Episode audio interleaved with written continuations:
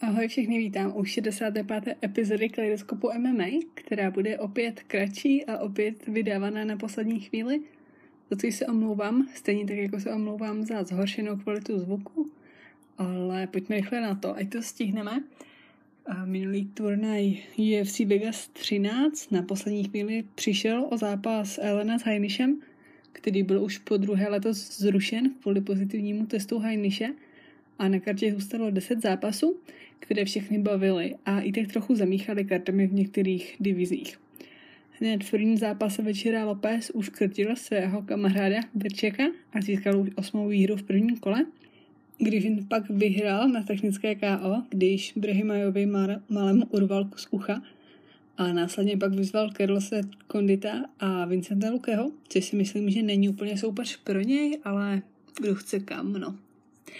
Darren Elkins zvolil svoji tradiční strategii a Garagori ho naházel a to dokonce tolikrát, že nejenže překonal rekord v počtu takedownů UFC zápasníka v perové váze, a také ve třetím kole soupeři nasadil škrcení a po čtyřech porážkách v řadě dokázal konečně zvítězit.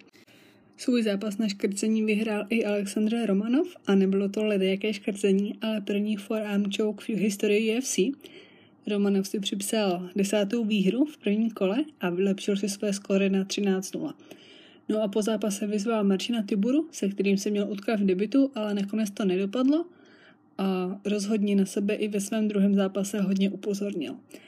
No a před zápasy pak knockoutem ve třetím kole zakončil Trevin Giles, který byl celý zápas rychlejší a přesnější a tak trošku se dalo čekat, že když nevyhraje ukončením, tak by stejně zápas šel na jeho stranu. První zápas hlavní karty tak trochu podle očekávání těch, kteří se neorientují jen podle jmen, vyhrála Shonan Jan, která po Kovalkiewicz dokázala porazit i další titulovou vyzývatelku bývalou, Claudii Gadeju a přizval, připsala si v UFC už šestou výhru.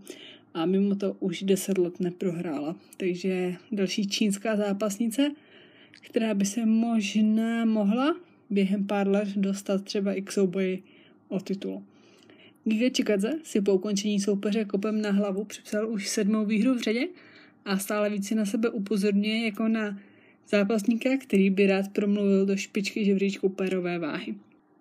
Zápasem večera UFC Vegas 13 nebo turné byl označen souboj Barcelose s Tahou, který byl na obě strany, ale Barcelos měl celou dobu navrh a po sedmé výhře v řadě se posunul se skóre na 16-1. No a v tuto chvíli už má naplánovaný další zápas. Na začátku prosince se utká s Merávem Dvališpilem. Osobně se mi tenhle matchmaking zrovna nepozdává, protože oba jsou velké naděje v bantamové váze a je trochu škoda je vlastně dát společně, když bude muset jen prohrát, ale jak tady často říkám, do toho nemám co mluvit, že jo. Ale pojďme to rychle dokončit. V hlavním předzápase večera překvapil Andrej Arlovský, který si proti Bouzrovi připsal už 30. výhru v kariéře.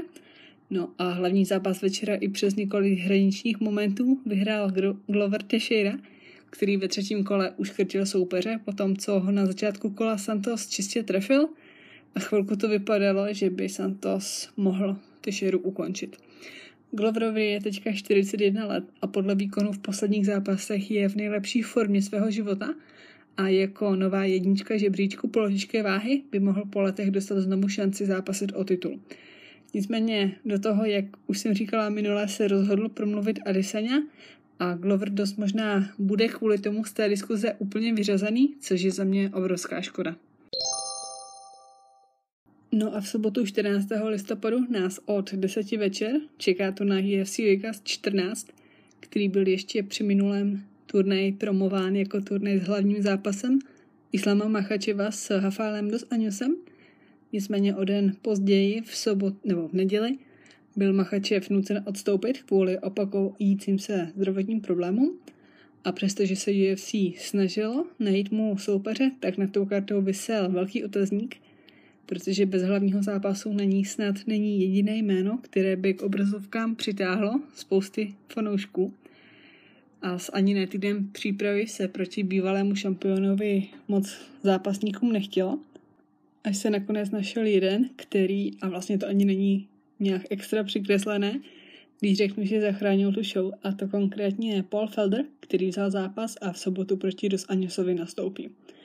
Felder vzal ten zápas bez jakékoliv konzultace s dalšími lidmi okolo něj a trošku vyděsil svého trenéra, no ale rozhodl se, že bude bojovat pro svého otce, který před lety zemřel na rakovinu slinivky a právě listopad, který je teď vlastně, je vedle, jak asi všichni víte, měsícem, kdy se upozorňuje na rakovinu prostaty i měsícem, kdy je pozornost věnována nemoci, na kterou zemřel Felderův otec.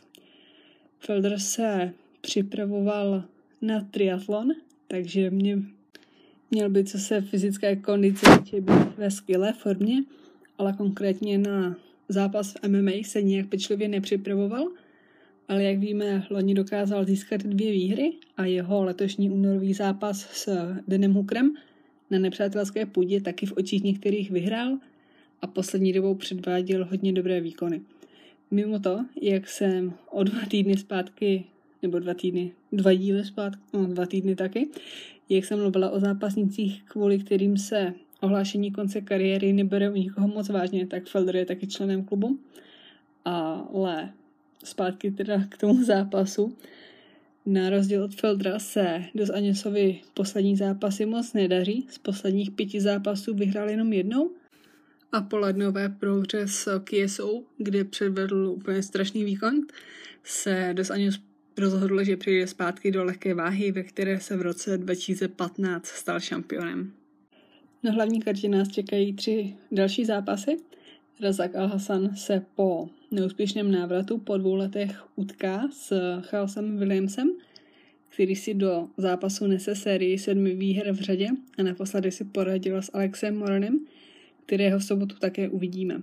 Kay Hansen, kterou si můžete pamatovat ze zápasu s Magdou Šermovou, ve svém druhém UFC zápase přivítá v organizaci Velský talent Cory McKennu, která se v půlce letošního roku rozhodla přestěhovat do Spojených států a začít se připravovat tam.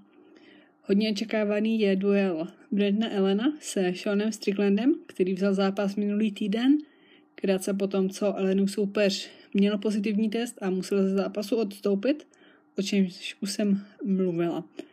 Původně měl Ellen zápas tedy minulou sobotu. No a při zápasech se pak v premiéře v organizaci představí hned dvě ženské zápasnice slavové váhy. Miranda Granger si svoji odloženou premiéru odbyde s Ashley Odr a Kanako Murata přichází do UFC se sérií sedmi výher v řadě a utká se asi by šlo i říct, že s veteránkou organizace Rendou Marcos. Kartu pak doplní již zmiňovaný Alex Morono, který bude zápasit s Racem McKeem, který dostává příležitost ukázat, že má navíc než těch nula úderů, které předvedl v letě proti Čimajevovi. V metamové váze se Luis Smolka utká s Kinyonézem, Tony Gravely bude zápasit s Geraldem de Freitasem a v těžké váze otevřou kartu Dontel Mace a Roque Martinez, který se po dvou o to, kdo z nich si připíše svoji první výhru UFC.